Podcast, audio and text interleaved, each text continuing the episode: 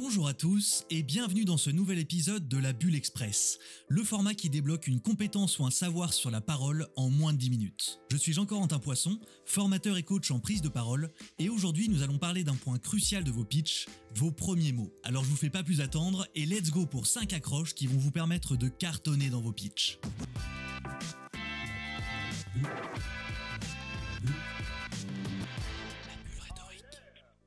Avant de commencer, il faut bien comprendre l'intérêt de l'accroche. Vos premiers mots, ils sont essentiels, parce que c'est là que vont se jouer trois choses. L'attention que vous accorde votre auditoire, l'intérêt qu'il porte à votre projet et la connexion que vous créez avec lui. Si un seul de ces éléments manque à l'appel, ça va être beaucoup plus compliqué pour la suite. Donc pour vous permettre d'être à l'aise dans ce lancement, je vous propose 5 façons de faire. À vous de choisir celle qui vous correspond. Et on commence tout de suite avec une idée que j'ai tirée d'un pitch remarquable, faire vivre une expérience au public.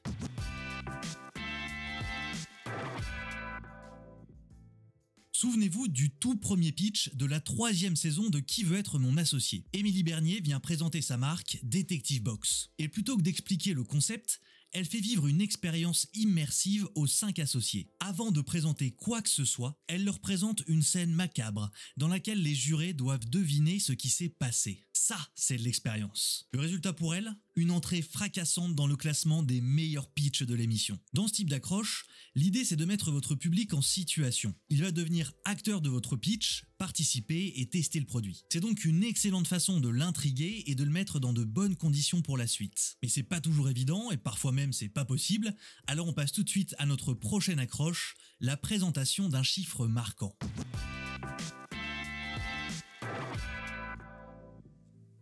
Cette technique, je l'adore. Elle est très simple, mais bien utilisée, elle peut faire des ravages. Grâce à elle, j'ai permis à une startup d'intégrer l'accélérateur de ses rêves alors qu'ils avaient raté deux fois à l'étape du pitch. Pour ça, trouvez un chiffre marquant de votre marché. Ça peut être un chiffre brut, 1,3 milliard de tonnes de nourriture sont gaspillées chaque année. Une statistique, un jeune Français sur 5 reconnaît ne jamais lire. Ou encore une évolution. En France, la consommation de vin a chuté de 60% en 60 ans. En commençant par cette donnée brute, vous ancrez votre pitch dans une réalité frappante qui va donner l'ampleur du problème que vous venez résoudre. D'ailleurs, vous devez savoir qu'un chiffre, ça a en réalité une grosse part de subjectivité, parce que la façon dont vous le tournez peut lui faire dire tout et son contraire. Mais je vous parlerai bientôt de la meilleure façon d'utiliser les chiffres, donc abonnez-vous pour pas rater ça. Et si vous ne trouvez pas le bon chiffre pour être impactant, pas de problème.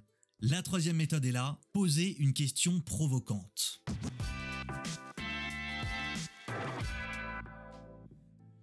Que feriez-vous si vous aviez le pouvoir de contrôler ceux qui vous écoutent? En vous posant cette question, je crée une amorce qui me permettra d'enchaîner en vous expliquant que cette petite idée qui vous a traversé l'esprit, ma formation va vous permettre de l'obtenir. C'est tout le but de la question provocante. Elle suscite la réflexion et donc l'engagement de ceux qui vous écoutent. En posant une question provocante, comme pour l'accroche en expérience, vous rendez votre auditoire acteur de votre pitch. Il commence lui-même à se convaincre de l'enjeu de votre produit parce qu'il se projette dans ce que vous allez lui apporter. Le mieux pour réussir ça, c'est de poser une question ouverte et surtout d'éviter les questions bateaux du genre si vous pouviez arrêter la faim dans le monde, le feriez-vous? Et si vous ne trouvez pas la bonne question, je vous propose une quatrième méthode, la métaphore.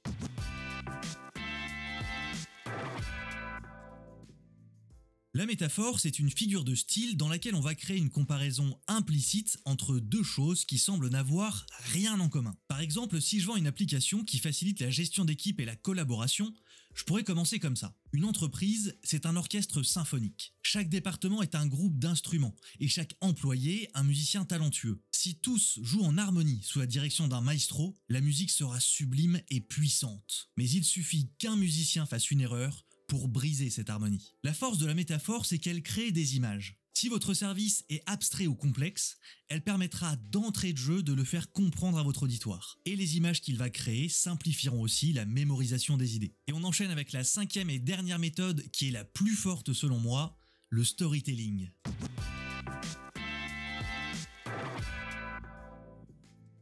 Si je vous fais écouter ça, qu'est-ce que ça vous évoque?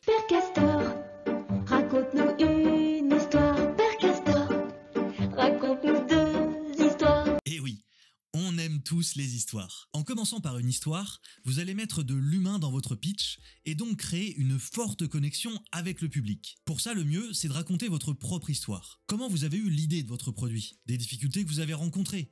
Une aventure qui vous est arrivée. Je reparlerai du storytelling dans un futur épisode, mais d'ici là, je vous invite à regarder Le voyage du héros de Joseph Campbell. Ce sont toutes les étapes qu'on retrouve dans la majorité des récits, de l'Odyssée d'Ulysse jusqu'à Star Wars. Ensuite, vous pouvez aussi raconter une histoire qui ne vous concerne pas directement, un fait divers qui vous a marqué ou une situation à laquelle vous avez assisté par exemple. L'essentiel dans ce cas, c'est de transmettre ce que vous avez ressenti à ce moment-là.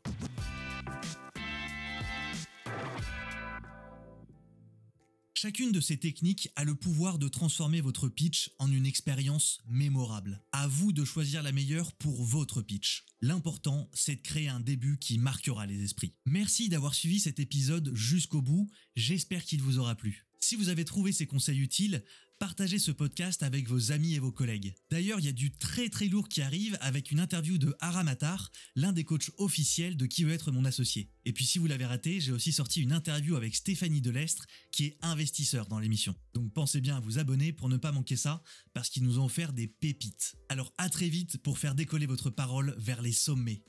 Allez, ciao